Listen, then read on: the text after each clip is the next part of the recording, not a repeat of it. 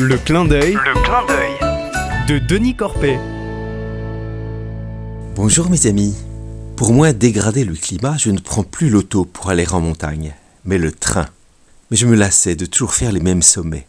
Alors j'ai pris mon vélo pour chercher d'autres montagnes plus loin des gares. Mais je revenais si crevé des longues montées intenseuses que pour Noël, ma Flo m'a donné un vélo électrique. Pas évident d'en choisir un. Je me suis décidé qu'il y a 15 jours. Et samedi, il faisait grand beau après 24 heures de pluie et de neige en altitude. Alors, j'ai enfourné crampons et piolets dans mon sac, avec casque, pique-niques et zabichaux. Et j'ai filé vers la gare sur mon vélo tout neuf. Une heure vingt plus tard, je débarque à Tarascon sur Ariège. Allez hop, en selle, et je pédale sans moteur jusqu'à Vic de Sauce pour économiser la batterie.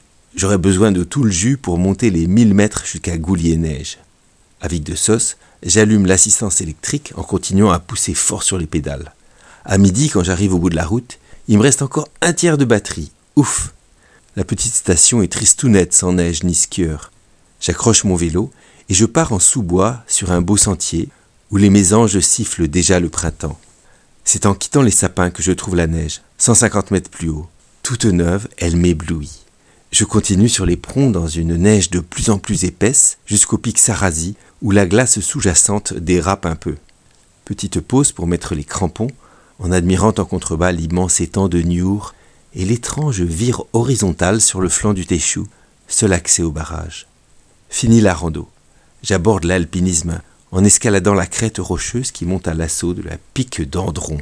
Rien de bien difficile, mais faut faire gaffe, vu la neige qui cache les passages et les prises et la raideur des versants de part et d'autre. Brève désescalade pour passer le créneau d'Andron, le couloir est vierge de toute trace. La suite est plus facile jusqu'au sommet. 2472 mètres. Hum, c'est trop beau, c'est trop bien. Déjeuner de sardines et yaourts au soleil, en contemplant les vagues blanches des pics rythmées de sombres vallons parallèles, avec chacun son grand lac. Mais il faut rentrer. Je croque une pomme, puis je dégringole à grands pas, enfonçant parfois toute la jambe. J'aborde les rochers avec précaution, et je dévale enfin le sentier enneigé. La lumière, adoucie, devient rose, et c'est dans l'ombre que je retrouve mon vélo. Vite, vite, j'ai un train à prendre. Soixante à l'heure dans la descente, les yeux remplis de larmes glacées. En fond de vallée, plus que quinze bornes. Je pédale à fond.